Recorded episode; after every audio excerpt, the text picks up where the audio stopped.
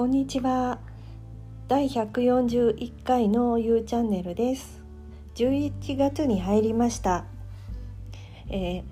昨夜、えー、我が家のブルーレイの録画で残してあるものが鬼滅の刃と岩合光明さんの世界猫歩きでした。昨夜気づいて面白がっていた、えー、私がこの番組のパーソナリティです。はい。今日はあのどこに意識を向けるかどこに注目するかで気分がだいぶ違うよねっていう話をします。えこれは年に1回受けている日帰りの人間ドックで鼻から胃カメラをしていた時に、えー、も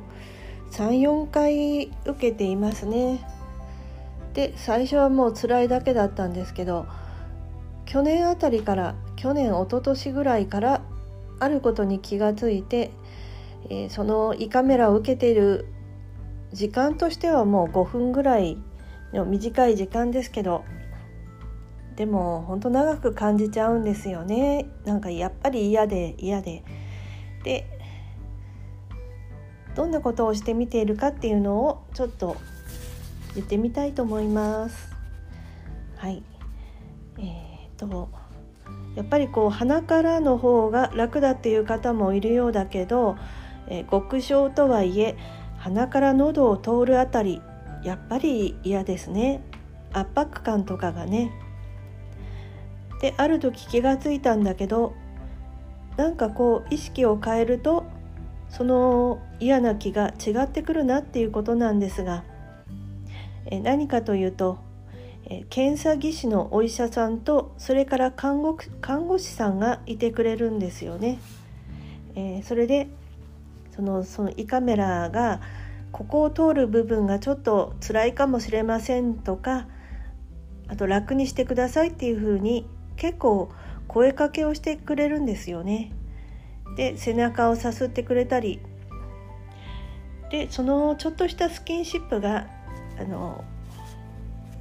あの楽に感じたりっていうのはあるんですがであのまあこの声がけしてもらうたびに「はい」って返事をよくするようにしてたんですよね。えそしたらあのそのよく返事をすることに意識してた時があの検査自体楽にちょっとは楽に感じました。であの特にこう胃カメラの最初の頃っていうか1回目2回目の頃は目を閉じている時間も長かったんだけど、えかえってその目を開けて、あのー、カメラに映る映像が見れるので、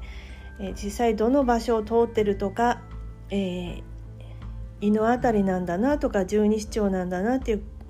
画面に注目してみるっていうのも、え楽だったしですね。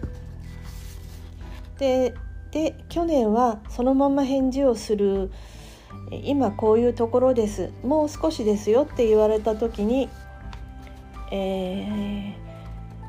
ー、口を開けて楽にしてくださいって言われたらはいっていうふうに。で返事をしてみるっていうふうに注意識を向けてみたら割と楽だったんですよね。でもそのまあよく返事をするっていうこととそれからその画面を見るっていうことに、えー、注目して見てるととっても楽だったんだけど、えー、去年はあの去年ちょっとその女性の検査技師のお医者さんというかその方が、えーと、そのなんだろうその画面その映像を見る画面と私の間に立ってやるもんだから途中から見れなくなったんですよね。まあ、あれは困るなって思いました。えー、まあ、実際はそのどこに注意を向けるか、えー、何を意識するかで苦痛というか、まあ、あの楽に受けられるなって感じたことをお話ししました。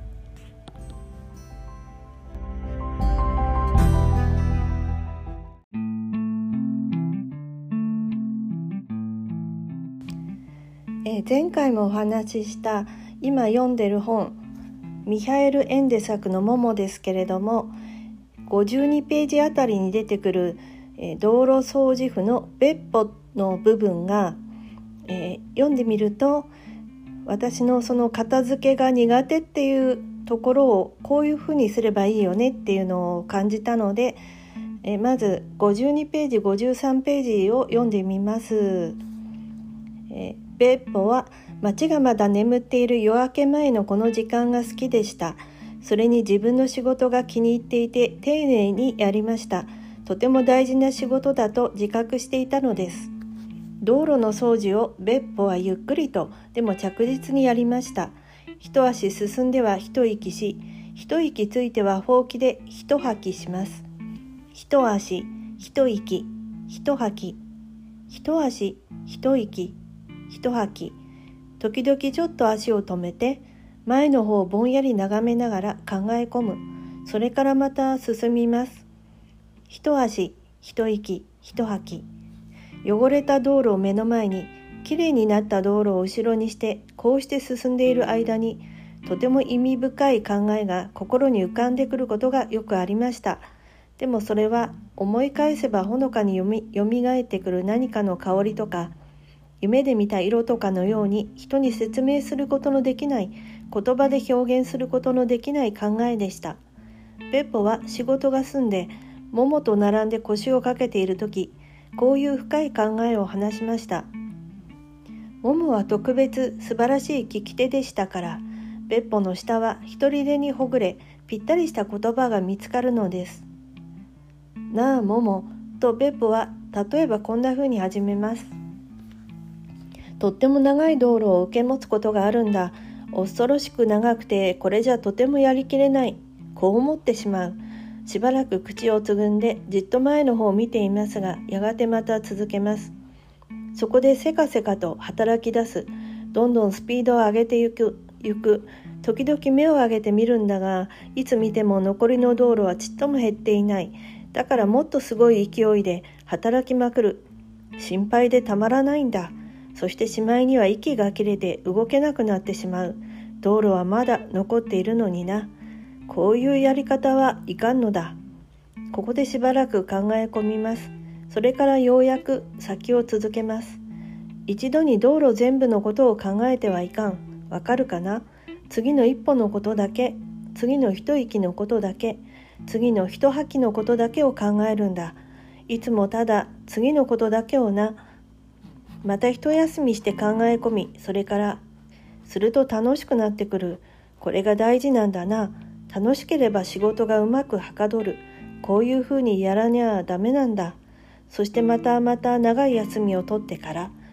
ひょっと気がついた時には一歩一歩進んできた道路が全部終わっとる。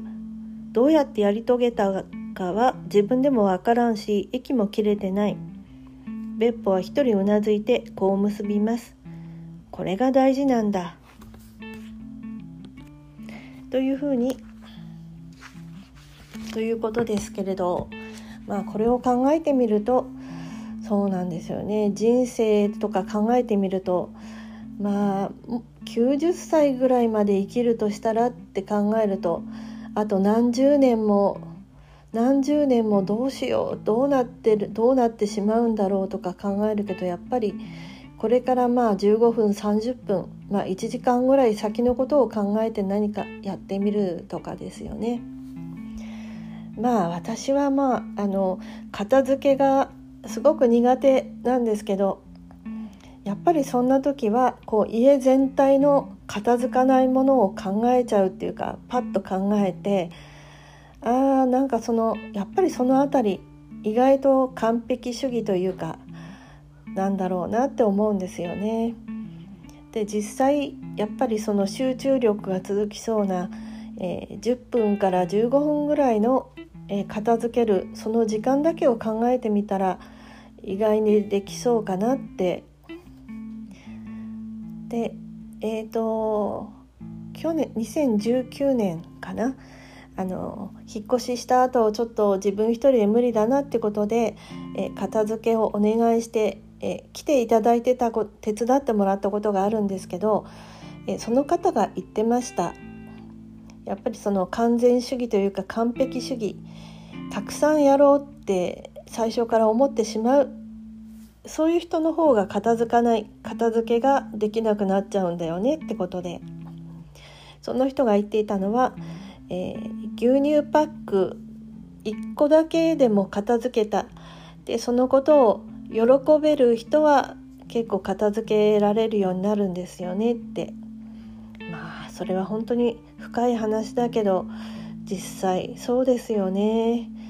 えー、だから一応15分10分だけでもその不要なものをそういるいらないとかまあ自分がそのときめくものを残そうって考える時に、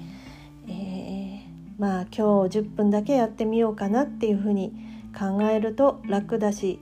えー、そういうのを積み重ねていくとやっぱり終わ終わあ随分すっきりしたなっていうふうになるもんなんだろうなって感じたのでお話してみました。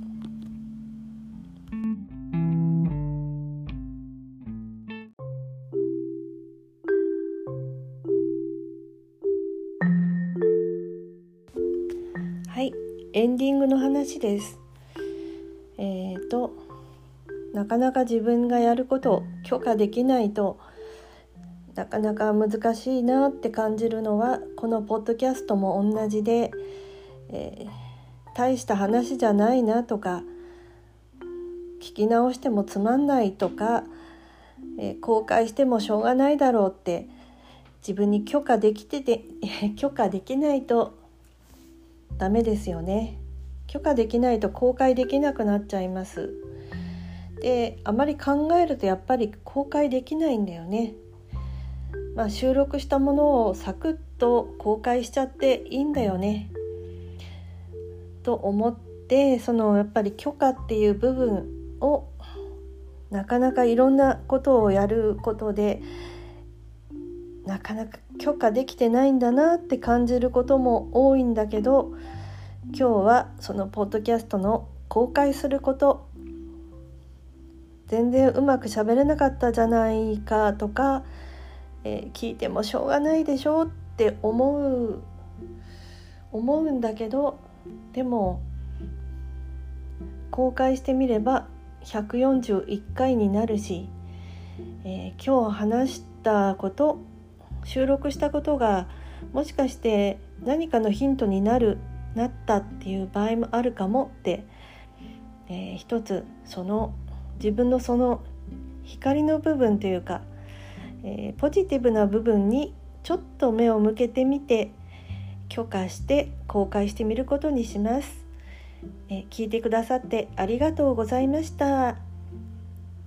体に気をつけてね。バイバイ。